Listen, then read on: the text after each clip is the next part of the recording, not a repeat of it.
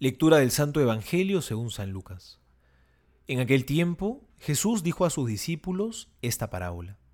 ¿Podrá un ciego guiar a otro ciego? ¿No caerán los dos en el hoyo? No está el discípulo por encima del maestro.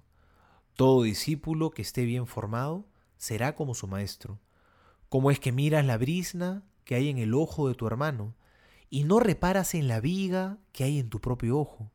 ¿Cómo puedes decir a tu hermano, hermano, deja que te saque la brisna que hay en tu ojo, no viendo tú mismo la viga que hay en el tuyo? Hipócrita, saca primero la viga de tu ojo, y entonces podrás ver para sacar la brisna que hay en el ojo de tu hermano. Palabra del Señor, gloria a ti, Señor Jesús.